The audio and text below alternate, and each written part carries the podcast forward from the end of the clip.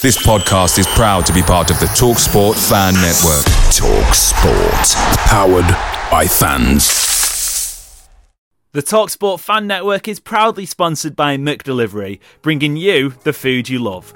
As a City supporter, we know you value delivery, and McDelivery is up there with the very best. You'll always be winning with McDelivery because just like Kevin De Bruyne, McDelivery puts your order right on a plate. So the only thing left to say is, are you in? Order now on the McDonald's app, and you can also get rewards points delivered as well. So that ordering today means some tasty rewards for you tomorrow. Only via the app at participating restaurants, 18 plus, rewards registration required, points only on menu items, delivery fee and terms apply. See McDonald's.com. The Talksport Fan Network is proudly teaming up with Free for Mental Health Awareness Week this year. We understand that the journey as a supporter isn't always smooth sailing but rest assured you're not alone. There's a vast network of fellow fans who share your passion and may be experiencing similar challenges. Honesty is key in any relationship. If your friend asks you how you are feeling, tell them honestly. If you're going through a difficult time, let them know. Opening up about how you are feeling can really make a difference. After all, they are your mates for a reason. Let's all take a moment to talk more than football. It's something, the something of something. I have absolutely no idea. I'm Amos Murphy. I'm Adam Booker. And this is apparently the City Report podcast. Guerrero's got in front there. Oh, the goal to keep this extraordinary run going. Sergio Aguero. Unbelievable. Manchester United 1, Manchester City 6. It's two for Dzeko. Tottenham Hotspur three, Manchester City four. They have made the impossible possible. On your way back from Istanbul, had one too many beers or one too many kebabs? Well, look no further than Discount Dragon where you can find all of your daily items like toilet paper, laundry detergent, and loads of other stuff for very affordable prices. Listeners to this show can use the code CityPodSave for an extra 5% off your next order as well. That's CityPodSave. Discount Dragon. T's and C's apply.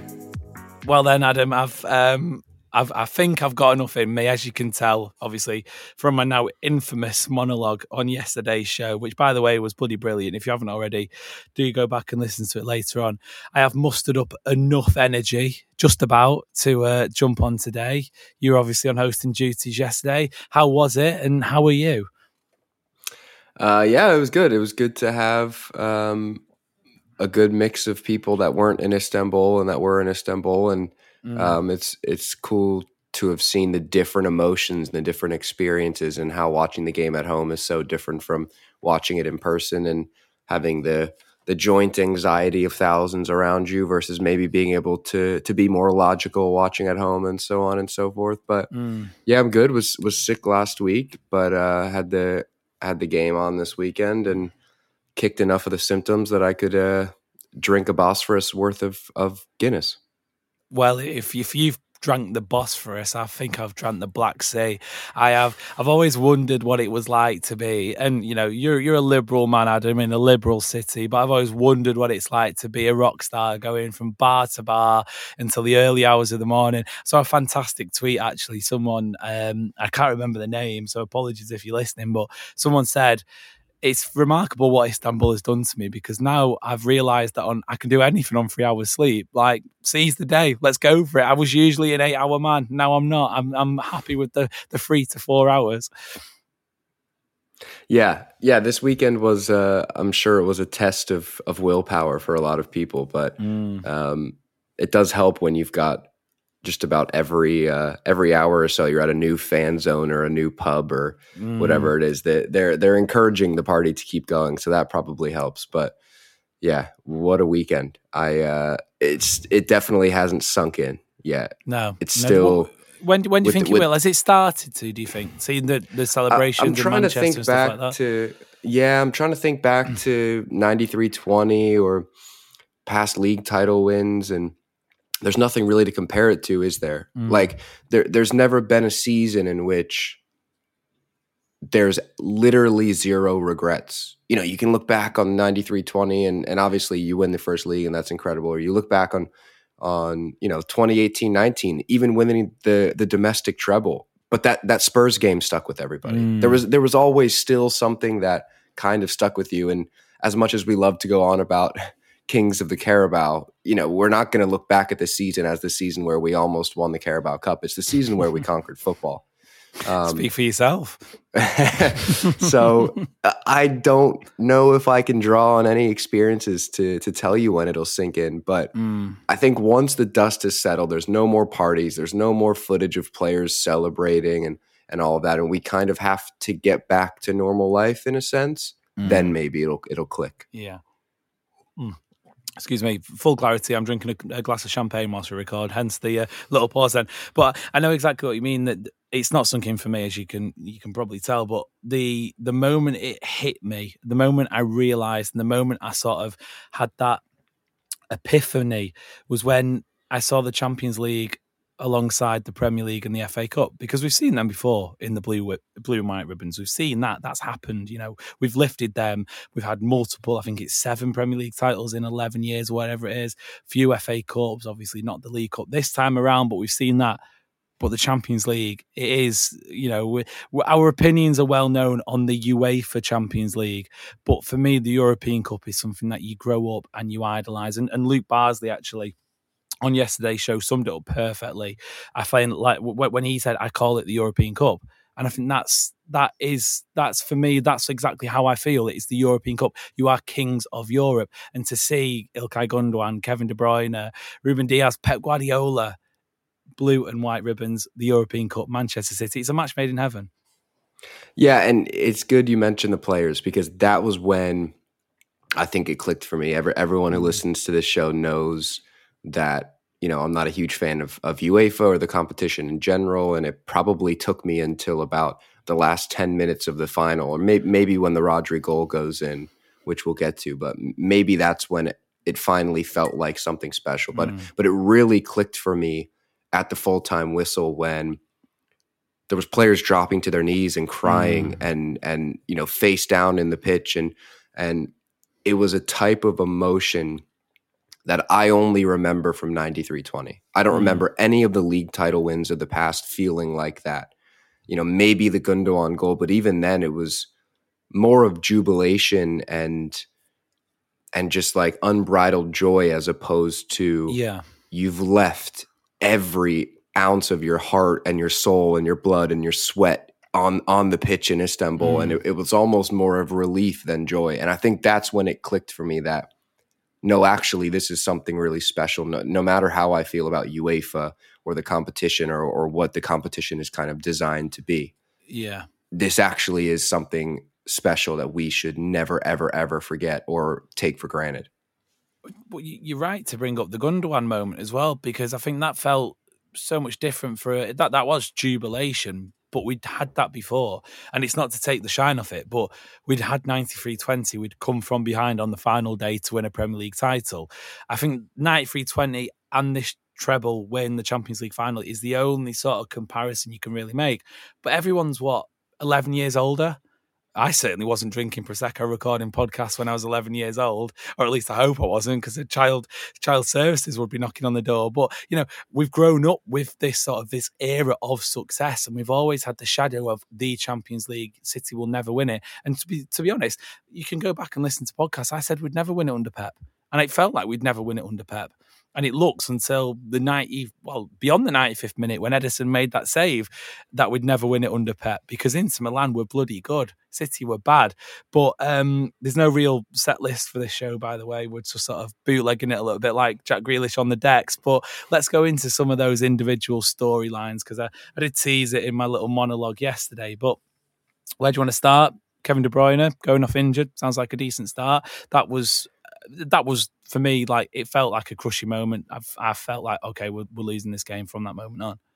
Yeah, yeah, fully agree. That that was a moment in which it just kind of felt like the past rewriting itself. It, it felt mm. like this is City in the Champions League.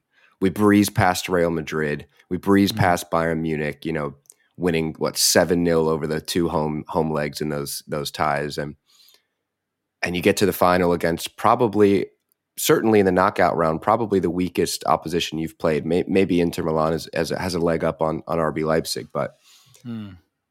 and you and you have this moment where, in our eyes, it's finally the time, and Kevin De Bruyne is going to lead this team to a Champions League final and and kind of mark his name down as probably the greatest midfielder English football has hmm. ever seen, and so on and so forth, and and he goes off in such a a limp way, no pun intended but it's almost like the the 2021 it, it like made sense to see him go off because he got mm. his face broken by a shoulder. Yeah. Whereas yeah. this to see him just sit down on the pitch and look mm. defeated, it almost felt like the defeat came right there. It was like an old um, dog, wasn't it? Like a dog when they just give up. Like, you yeah. know, that's the end. That's what it felt like. Yeah. Um, I was filled with a lot of encouragement to see Phil Foden coming on, but you know, in that moment, I remember having my my hand or my head in my hands and probably on the verge of tears. And Laura was next to me and was mm. something along the lines of, you know, Phil's coming on, he'll he'll do fine. Jack is still on the pitch, all, all, that kind of stuff. And Laura's trying to kind of keep me up. And I was saying, no, it's not. It's not even that I don't trust the rest of the players to pick up the slack. It's yeah. that I'm just so gutted for him. I just I mm. wanted this for him so bad. I wanted yeah. him to play a role in it. Um, so yeah, that that very much felt like a moment where it could all go wrong. But you've got to give credit to the rest of the players that that may have been a psychological blow in 2021, and it wasn't this time around. Uh, and it goes back to the, I was saying it before the game, and I'll say it after the game learning from your mistakes. That is the only way you can win this competition. Knowing what works, knowing what doesn't work, knowing the feeling of losing a key player like Kevin De Bruyne midway through a Champions League final when you're chasing the game and knowing what to do after it. And, you know, Guardiola has has earned his praise in the last few days, and let's face it, he's the best of all time. We don't need to sort of wax his arsehole anymore. But to think of that moment when Kevin De Bruyne has just gone off, probably is he City's most important player? Would you say? You know, obviously we we say Rodri, and we say that because we you know we're, we're hipsters. Let's put it that way. But you know, in terms of the actual man, it, most people he may be for an emotional point of view. I think for the emotions of the team, yeah. Yeah. Um, and, well, you know, we saw we saw it after the game when there's there's video footage of it somewhere of Phil Foden walking over to him and saying, "This is for you. This is for you." Yeah. And yeah. I think that tells you everything right there. You know, it, he's not doing that to Erling Haaland, who who scored the most goals, or mm. he's not mm. doing it to Ederson, who who made those saves. He's doing it for Kevin De Bruyne, who didn't even play on the day. Essentially, mm. he didn't play a role on the day, and yeah. I think that tells you everything that Gundogan may have the armband and and Haaland may score the goals and Dias may keep you know help keep keep the clean sheets, but mm. but he re- Kevin is is very much the emotional heartbeat of the team. And, and and a leader, you know, he, he doesn't necessarily sort of come across as the you know Ruben Dias esque alpha male, but I think he's probably a modern day alpha male in that sense. But but going back to to the point about Guardiola, in that moment, in the literal heat of the Ataturk, it was roasted. To think okay, what could I do? I could put Bernardo Silva in midfield. He's done that role a million and one times before. No, I'll put Phil Foden there. And central midfield is probably a loose term to, to describe what he was doing. It was sort of like a floating left sided halfback kind of sort of a free roaming midfielder, almost like you know Kevin De Bruyne does himself. But that that decision for me probably on the night, bar individual performances from Ruben Dias, Ederson. I think that decision probably won City the Champions League because he absolutely bossed it. He did. I think it was. I think it was really brave of Pep, to be honest, mm. to hmm. do that because you could see so, the headlines. Some might now. say he was overthinking. Yeah, you could see the headlines now if it goes wrong from there. Mm. You could, you, yeah. you know, if Inter go and score twenty minutes later or whatever, you can see the headlines that he didn't stick to his guns like he should have. He didn't stick to the system that got him all the way to this point. He switched something up in the 40 odd minute and and and it didn't go go right from there. So I think it was really brave of Pep because you could see the tension written all over him in that game. I mean, how many mm. times did he drop down on his knees when Inter were on the counter? Yeah. And um, despite him shouting at, at, the rest of the team, "Relax, relax, fucking relax." He was anything it's but. It's a bit of an oxymoron, on that, isn't it? When you're screaming yeah. at someone's them to fucking relax. You're gonna do well, it's, it's the, relax. It's the it's the um, it's the Michael Scott meme. It's happening. It's happening. Stay calm. Yeah. Stay calm. Stay fucking calm. Yeah. Yeah. So you know, I, I think I really do think it was it was brave of Pep to to put the trust in Phil, and and mm. boy did he answer. By, by, the way, a bit off topic, but have you seen Ronnie Foden, Phil Foden's very young son, has become a, a sensation in South America? Yeah, the the um all of the celebrations, it seems to be Jack is is golden boy number one, and number two is Ronnie Foden. yeah. Oh god, that, that that is a pairing I do not want to see in twenty years' time out on uh, Deansgate Locks or wherever wherever establishment it may be. Um, right, okay, then uh, how about Ederson? Because I know you spoke about him personally yesterday quite a bit, so, so I'll take the lead on this one. But redemption, maybe. Uh, you know, for us, us two personally, who have come on this show again, like we did with Jack Grealish, and uh, you know, I'm not, I'm not trying to be big headed at all. It's tongue in cheek, but we have said multiple, multiple, multiple times. Ederson is City's he, he is City's goalkeeper. He isn't the shot stopper that Courtois is, or, or even whisper it, David De Gea once was. He isn't necessarily that commanding figure like Alisson is on one on ones, who's going to cover the whole goal, or even Onana, who I thought was probably uh, maybe behind Dimarco, was probably Inter Milan's best player on the night. He is so crucial to Manchester City. And it's ironic, I felt that he had his, probably his worst game with his feet in terms of just sort of these wayward passes. But when you've needed him in this Champions League run, think back to Bayern Munich at home, Bayern Munich away, Real Madrid away, popping up with a, a save against Benzema in the last minute. Real Madrid at home, he didn't really have to do anything because they were dog shit. But Champions League final, 95 minutes are on the clock. Across comes a ball. The header is goal bound, having already made a couple of saves. Who's there? Everyone else is stranded, helpless, on their knees, thinking, "Oh my god, this is it." And this was on just on the players, let alone in the stands. Ederson tips it away. Of all the storylines, Jack Grealish is probably my favourite. Kevin De Bruyne is up there. Ilkay Gundogan, but Ederson being the man is it, it, fills me with joy because the stick he's got and fair play, you know, the, he he was playing poorly, but the stick he got in a time when everyone was playing poorly, it just it didn't it didn't balance out for me. I didn't think like you know. City were bad, so was Ederson. He's part of the team. It's only natural. The defense wasn't great. Ederson's part of that as well. So to have that redemption, I just think is is fantastic. Yeah, it's phenomenal. Um, I couldn't be happy for him. Couldn't couldn't be hmm. happier for him to be honest, because I do think a lot of the stick was unwarranted, and and it is kind of this you know almost sweet revenge on the critics that um, he did it mm. by by shot stopping. He did he didn't do it by yeah. you know putting a ball over the top to to Haaland and being like, no, mm. actually, this is why I'm useful. He he was showing that he does it all. Um, and you know we've said it a million times. He is a goalkeeper designed in a lab for Pep Guardiola's Manchester City. He he, mm. he is the goalkeeper. Maybe he wouldn't be the goalkeeper for Real Madrid. He wouldn't be the goalkeeper for Liverpool or Barcelona, whoever it may be. But he is designed in a lab for this team. Mm. Um, so it's fantastic to see him him do that in in a way that maybe some doubted that he could. Yeah, and and quick question for you: how, how, much do you think the introduction of Stefan Ortega has has helped in that sense? Because he's been well, Akanji is, is another contender for signing of the season. But if you're going a little bit niche, Ortega on a free from relegated Arminia Bielefeld in the Bundesliga. And, and yes, his underlying numbers were, were, fantastic. But there's keepers who have come from the sort of been relegated from the Premier League, which you wouldn't touch with a barge pole, but they have high, uh, high save percentages how much is him putting the pressure on him? Obviously, the last few years we've had the likes of Zach Steffen, who is a, a decent goalkeeper, but he was never of that level. Um, Muric, obviously Claudio Bravo, who was great, but obviously a, a bit older than than uh, Ortega is. To have that sort of ability to switch in and out when it did get a little bit rough, and have the trust in Ortega to, for, for an FA Cup final to play him against Manchester United. I feel like for the last sort of three months, it's kept it's kept Ederson's levels quite high.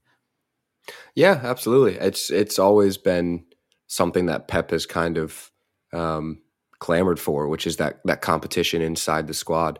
Mm. Um, you know, you can look at many signings like Riyad Mahrez coming into the team the year after Raheem Sterling and, and Leroy Sané were bossing it on the wing, and mm. and and players like that, and um, it absolutely breeds the competition. And I'm sure with Ederson, especially at goalkeeper, it's the last position in the world that you want your number one getting complacent. so I, I think Ortega was a was a brilliant signing. Um, I'm sure they had that in mind when they signed him was to bring him in and, and put a little bit of pressure on on Ederson and, and force him to maybe um, take his game to another level. And maybe it didn't happen this season in times, but he absolutely took it to that level when he was needed to. Right. Okay. Moving on. Um, how about this for a Champions League Team of the Year midfield? Rodri, Kevin De Bruyne, John Stones. If I'd have told you this time last year when we did when we were recording our sort of end of season wrap, having won the Premier League on the final day against Aston Villa, that John Stones would be in the Champions League team of the season, you'd have probably gone, okay, fair enough. But in midfield, what would you have done? Where would you have gone? And how long would this show have gone on for? I don't think like if you gave me a multiple choice of you know the you know the game two truths and a lie. Yeah, yeah, yeah, yeah, yeah. yeah. If if What- one of the multiple choice options was John Stones is in the Champions League team of the season in midfield, but he played as a defender. He started in the back four the entirety of the campaign as well. I don't think I would have been able to make like Mm. picture it in my head. what what what the what the made up lies that are more realistic than that then? Um, Kevin De Bruyne finally getting the assist record and not just tying it. Yeah, yeah, yeah. That sounds good. Raheem Sterling overperforming his XG. Jack Grealish going out for one pint. Yeah, yeah. Yeah. But um, but John Stones, man, do you think he should have got man of the match? Was it one of those? Because because like for full clarity, I've not properly watched the game back yet. I've just seen highlights, and Rodri was great, but it felt a bit like goal scorer gets man of the match, sort of typical UEFA style. John Stones for me, who looked half fit, half fit, not in the sense of attractiveness, in the sense that he, he was barely being able to walk, but he was still the best player on the pitch for me for about 65, 70 minutes. He was, and, and this game in particular, he, he had a far more advanced role than we've seen as of late w- with him stepping into Yeah. midfield. I mean, he he essentially was playing as a ten at times, uh, which is unbelievable. And um, if you had, you know, told me a year ago that City would be on the counter in a Champions League final and John Stones would be leading it doing step overs, I'd have probably laughed you out of the room. Um, but you know, they asked him after the game, "What position do you play?" And he just said, "Everywhere." I mean that what a guy. And to do and to get in the team of the season doing that, it's it's unbelievable. And let's let's make one thing very clear. There are players in this team that can do all the roles that he played. Like mm. Kalvin Phillips could play in a, in a double pivot. Bernardo Silva could mm. play in a double pivot or you know, you- maybe you João Cancelo, he can play in a back four and step into midfield and probably do a better job in attack. It's just unbelievable that he's essentially kept some players out of the team that could have maybe on paper done that role better. And it, mm. it's not necessarily that we've stumbled upon John Stones into midfield because we have no other options. There are other options. He's Yeah. just been so good that he's made it his own role. Yeah, and, and that makes it all the better, really, doesn't it? The fact, like you say, there are options there. Whereas in other positions, City are a little bit light. I, I think to sort of Nathan Ake at left back, it'll be interesting to see this time next year if Nathan Ake is sort of still City's first choice left sided defender or if there is recruitment in that position. But John Stones is built for that role, and we did we did so much about it before the Champions League final in terms of Rico Lewis sort of starting that wheel rolling onto this new position and John Stone stepping into it, which is still, you know, it, it fries my head that 18 year old Rico Lewis set this that set the ball rolling. But it is fantastic. It, it's it's brilliant. Another facet of this Champions League treble winning run, which I think we went like we said at the start, it, it won't sink in for some time. Um, join us then after this quick break as we we continue the breakdown from Manchester City's treble win. Welcome back to the City Report podcast. As alluded to earlier on in the show, after you've done here, go back and listen to yesterday's show. Much the same, really, but it was from people who were in Aston, Istanbul, Aston Villa Bull. That is not exactly what I wanted to say. People who were in Istanbul and people who were at home watching from Manchester. Um, right, okay, then let's do a little bit more of the jovial stuff. And there's only one place to start with this Jack Grealish. We said last time, Adam, from the, the trophy parade last year, Jack Grealish is a menace. He was an absolute, you know, he was he was he was he was bladdered then, and I don't think he's quite recovered since.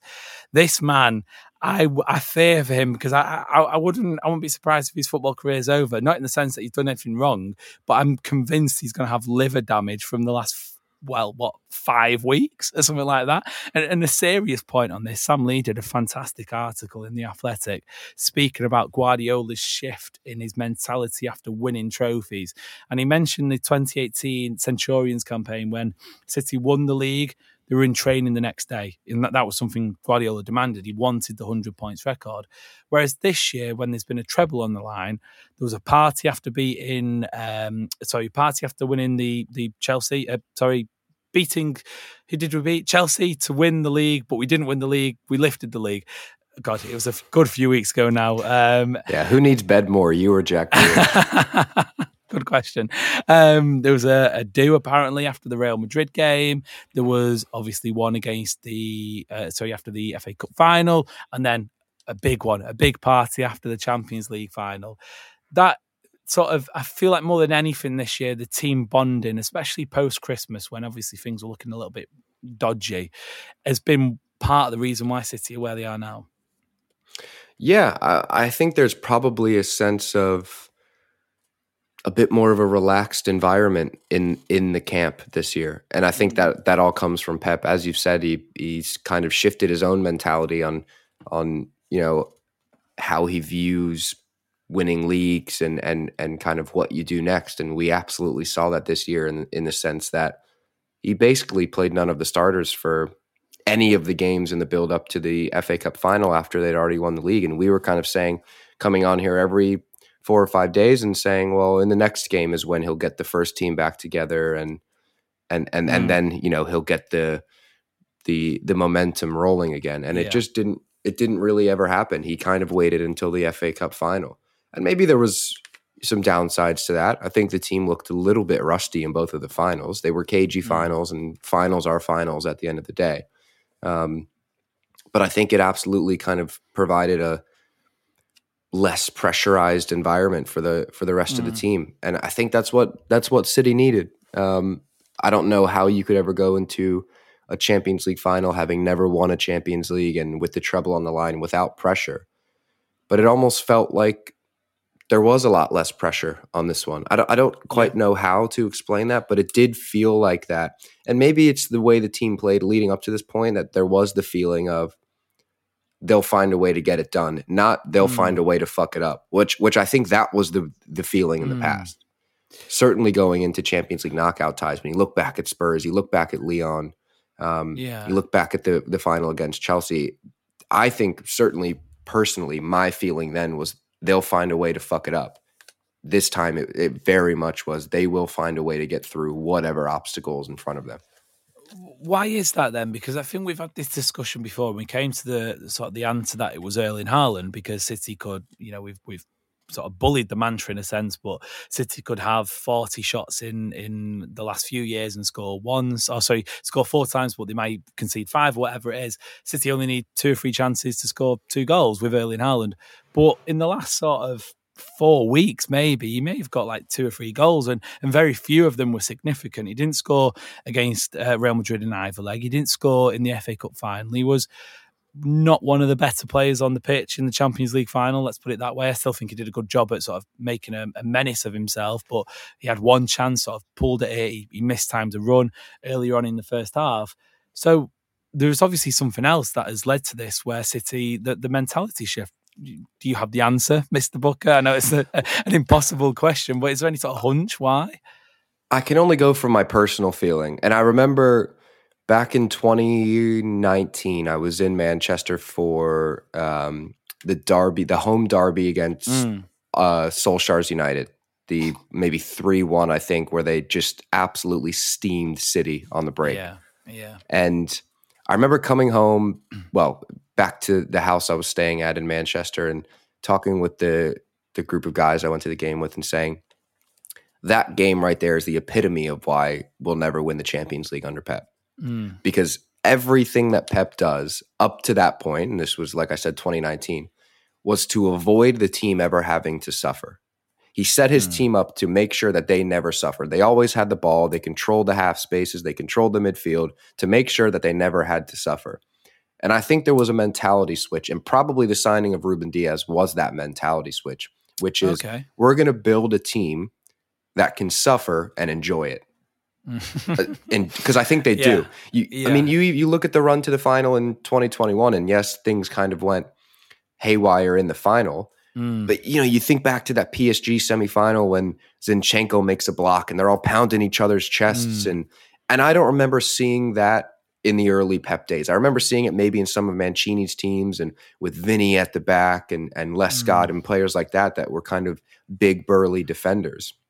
But Pep has found this combination of defenders who can play the ball and defenders that want to suffer. They want to sit on mm. their edge of their box and clear balls away. They want to go up against Lukaku and Dzeko and Lautaro. They they look mm. forward to those battles as a, as opposed to hoping they don't end up in that battle because they have the mm-hmm. ball. And I think that's the mentality shift. And Yeah. for me personally, when I say that I went into this game saying they'll find a way, it's because I knew that if a, a period like the last 10 to 15 minutes came where Lukaku got a couple of chances, Lautaro and Barella's getting on the ball, that I had full belief in the team's ability to suffer through that and probably enjoy the suffering. And that's the mentality switch. Do you enjoy the suffering? Is the real question. To a point, yeah. like afterwards, yeah. Like afterwards, yeah. having I said this on yesterday's yesterday's uh, Yeah, podcast, Yeah. and I know that I, I uh, others share this sentiment. I'm really glad City won that that game the way they did. I'm Mm. really glad it wasn't four 0 at halftime and Inter didn't touch the ball. I- I'm very I glad that it, it I was agree, this but for a glorious. reason. I, I, I agree because I reckon the narrative would have been insufferable had That- City that blown- too. Yeah, yeah, That too, but also it it shows that they have they have that grit, and we all know that they Mm. have that grit. But I'm sure there's plenty of people that maybe were watching their first or second City game of the season, just tuned in for the final, the semifinals, Mm. whatever. Don't watch them in the league, and they'll have all had this image of they just blow teams out of the water because they're too good, they're Mm. too expensively assembled, and that's it. When really Inter were the better team, and Inter deserved a goal in that game. Mm-hmm. Um, I hate using that phrase because you get you get exactly what you deserve. but but but they did. That Yeah. they really really did. They should Yeah. have scored. They should have scored. Um, yeah, We'll, we'll, we'll quickly move on because I'm conscious we're running out of time. But a, a philosophical question. Obviously, we like to to go deep on this podcast, but and and it's sort of thrown you to the lines a little bit. But do you think? And and I'll, I will elaborate after I've asked the question. Do you think Pep Guardiola is underrated as a manager? Because when you were speaking there, I was thinking a lot of the idea around Guardiola is this sort of very principled, very sort of he he has his ways, and most people will believe that he won't he won't shift from them. But what are we now? 2016, when he arrived, seven years into his stint, he's won the Champions League, he's won the treble. This Manchester City team is a world apart from the one he first tries to design, a world apart from the one that he he first won the league with. But hell, it's a world apart from the one he won the league with last season. So this this concept of Guardiola as a very sort of one dimensional but incredible generational football coach is a bit of a myth, isn't it? Because he's shown this year, and, and maybe, maybe we're all blindsided by the fact we've got billions and billions and billions, and he can buy who he wants, and that's the reason why City have won the treble. Spoiler, it's not. But is he underrated? Because he's he's shifted. He, he, he's he's given up on his stubbornness if there was any there, and he's gone. You know what? Maybe I do need to change my deal, so I'll build a super team that looks nothing like the one I used to have, and do it all anyway. is he underrated? I think the question is too complex in the sense that you have different type of football fans and i don't just mean you know morons and non-morons but in a sense i kind of mean drop? morons I, I kind of mean morons and non-morons Mm. If you go out and you listen to you know some of the the more uh notable football journalists out there and Mm. yes a lot of them will have their views on city's financial breaches and the money and blah blah blah blah blah but one thing that remains in the kind of professional football world if if you can call it that is that Pep Guardiola Pep Guardiola is one of the greatest if not the greatest of all time Mm. and then maybe when you get onto Reddit or Twitter or wherever, you know the the morons in question, then yeah, they'll just look at Pep managing three of the biggest clubs in the world mm. and has everything kind of given to him on a silver platter. But if you watch Pep's teams on a weekly basis, daily basis, you see the evolutions, you see the hard work, mm. you see the levels of consistency, you le- the the levels of hunger, the drive, and and something that I've always touched on on this show is the fact that they do it year on year. Mm-hmm. You know, they're absolutely going to be treble hunting again next season. Mm-hmm. It's not like the Chelsea teams of the mid 2000s or 2010s where they would win a league and then they'd finish 10th. It's win a league and we want another. Win a league and mm. now we want the league and cup double. Now we want the domestic treble. Now we want to get our first Champions League. Now we want the treble. It, it almost feels as if Guardiola can never conquer football because in his eyes, like until you've won every single game of football mm. you've ever played and never concede a goal ever again. That's his version of conquering football. Um, so yeah, I think he he is underrated, and the people who suggest that he needs to do it with a lesser club or so on and so forth is just absolute lunacy because he's gotten to where he is because the decisions he's made, the football he's played, and the things he's won, and he deserves to be where he is. You know, City had this the same resources and the same level of spending before Pep Guardiola. They'll they'll have it after Pep Guardiola. Mm. This level will never be met again. It won't. Yeah, I think City he, fans need to wrap their minds around that as well. Yeah, yeah, yeah, and, and again that will come with time. I think when God forbid the day it comes, but it will come. Guardiola leaves. Um, we'll look back on these these halcyon days with such fondness, and, and that's part of the reason why I sound like I do now because I'm well and truly living through it. Um, but you're right. You know, Guardiola can never conquer football. Football can never conquer Guardiola. It's a it's a bipartisan relationship, and I think you know we spoke about it a number of times. Guardiola's legacy is the fact you can go down the park and there's kids doing rondos instead of playing heads and volleys like when I used to grow up. These these grassroots football teams obsessed with playing out from the back. That's that's his legacy. The trophies, we love it, but it's it's, it's a byproduct. Um, finally, then uh, Rodri, the, the the best place to end it. I, I found I found the best part of that, and, and, we spoke before about how we think he's City's most important player, but obviously not everyone else does, as we spoke about before. But it was the unlikely heroes for me of the Champions League final, which made it so special. You know, Ederson, Ruben Dias. Uh, I nearly started singing the song then, it's been ingrained in my head. But Rodri scoring that goal, you know, Kevin De Bruyne went off the pitch. Erling Haaland, as the kids like to say, ghosted the final, yet another one. But him popping up, sort of Yaya Toure, Yaya Toure esque, maybe. I don't know if, uh, having said the curse has been lifted, if there was some sort of symmetry in a in a gangly midfielder appearing on the edge of the box to sweep home a shot.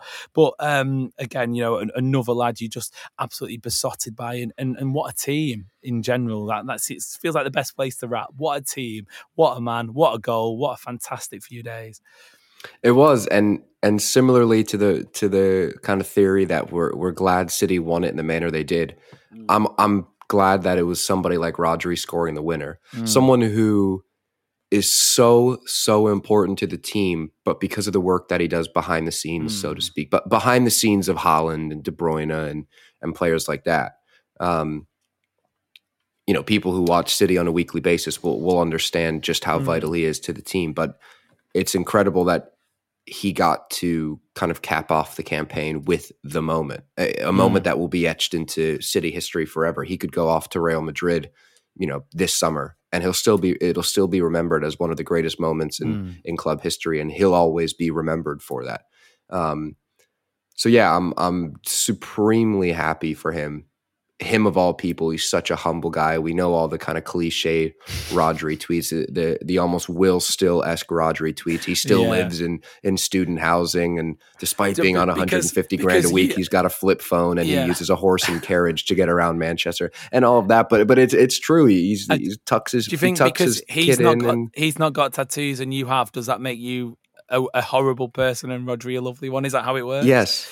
I would. I'm happier for Rodri because he doesn't have a tattoo of a candle on his arm like I do. Oh my god! Well, after a weekend in Istanbul, God knows what tattoos. He, yeah, got. he may. Yeah, yeah. Um, but it, it, you, you bang on, and and I think we had this conversation privately before the Champions League final in terms of who our ideal goal scorer would be, and um, amongst other friends as well. By the way, not just you and I going at each other, but I said sort of like I wouldn't want the cliched Erling Haaland ninety third minute winner or something like that. It, and again, I wouldn't have wanted a four 0 victory. It was perfect. It was horrible it was sadistic, but it was perfect. The way City won it, having stunk the gaff out for most of the well, in the entire game basically, but to have that one chance to score it just makes it all the better for me. And and and yeah, yeah, the, the perfect weekend really. And I think just just before we get out of here, one more player that I want to mention in the, in the same kind of line of thinking is is Manuel Akanji because yes, exactly. Yeah, I think yeah. people may forget because because Rodri was so big in that moment, and that that moment will live on forever. People forget that Akanji almost made possibly the worst mistake he could ever make in his career minutes mm. before that. Yeah, and he let that ball go back to Ederson, and, and obviously Ederson was big and came out of his off his line and dealt with it. But there was a moment in me when that ball rolled past Akanji, and you could see Lautaro breaking onto the ball when I thought oh, that's why he was a fourth choice center back at Dortmund that they were willing mm. to let mm. go. And mm. I thought, is is all of the hype of this deadline day 17 million pound signing that we've had all season mm. is it all coming to a head right now and that one single lapse in concentration is going to define the season mm. and the bravery for him to after that moment in which he, he probably for a split second that probably felt like two hours to him where he just wanted to be swallowed mm. up by the ground the audacity for him as a center back when there's already another center back stepping into midfield with the ball, the audacity for Akanji to step up and play a line breaking pass against a, mm. a, hmm. very solid inter back line. Because let's not forget, he made that goal. It was his pass through the line to Bernardo Silva that made that goal. I, I just wanted to to give him his flowers and, and and shout him out because that's unbelievable bravery for a player to step up and do that after al- almost what happened. Um, so I just I needed to mention him. Any reason to watch the video of him singing Drake, um, which is what I'm going to do after this, alongside finishing another glass of champagne, and finally, after a mammoth, mammoth, mammoth few days, go to bed. I think I've had six hours sleep since the full time whistle on Saturday. We are now on Monday afternoon, and, and just a quick one a massive, massive thank you to anyone who's firstly listened to the show. Secondly, come up to me in the street in Istanbul or at any point over the last sort of five, six weeks and, and said they, they, they, listen along, they love what we do. It, it, genuinely, I say it when I meet people, but it genuinely means the world. Um, we've got another, what, three episodes a week. We may even go into next week yet. We're not sure. We will inform you of the schedule in due course. But the partying, unfortunately, has to stop tonight We've got the serious stuff coming back tomorrow. Maybe speaking about UEFA and the shit show outside the ground at full time. But guys, I'll love you and I'll leave you. Adam, anything else to add? Uh, no, I'll love you and I'll leave you as well. Fantastic. Until next time, hopefully my voice is better. We'll see you later.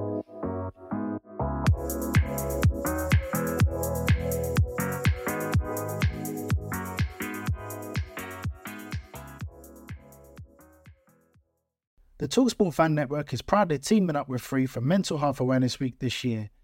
We understand that the journey as a supporter isn't always smooth sailing, but rest assured you're not alone. There's a vast network of fellow fans who share your passion and may be experiencing similar challenges. Honesty is key in any relationship. If your friend asks you how you are feeling, tell them honestly. If you're going through a difficult time, let them know. Open them up about how you are feeling can really make a difference. After all, they are your mates for a reason. Let's all take a moment to talk more than football. Make sure you're geared up for Man City's end of season running with McDelivery. Great food delivered right to your door. By using McDelivery, you won't miss a moment of City's crucial running, and just like Kevin De Bruyne, they deliver your order exactly where you want it. Order McDelivery now on the McDonald's app. Are you in? At participating restaurants only 18 and plus, serving times, delivery fee, and terms apply. See McDonald's.com. This podcast is proud to be part of the TalkSport Fan Network. Talk Sport. Powered by fans.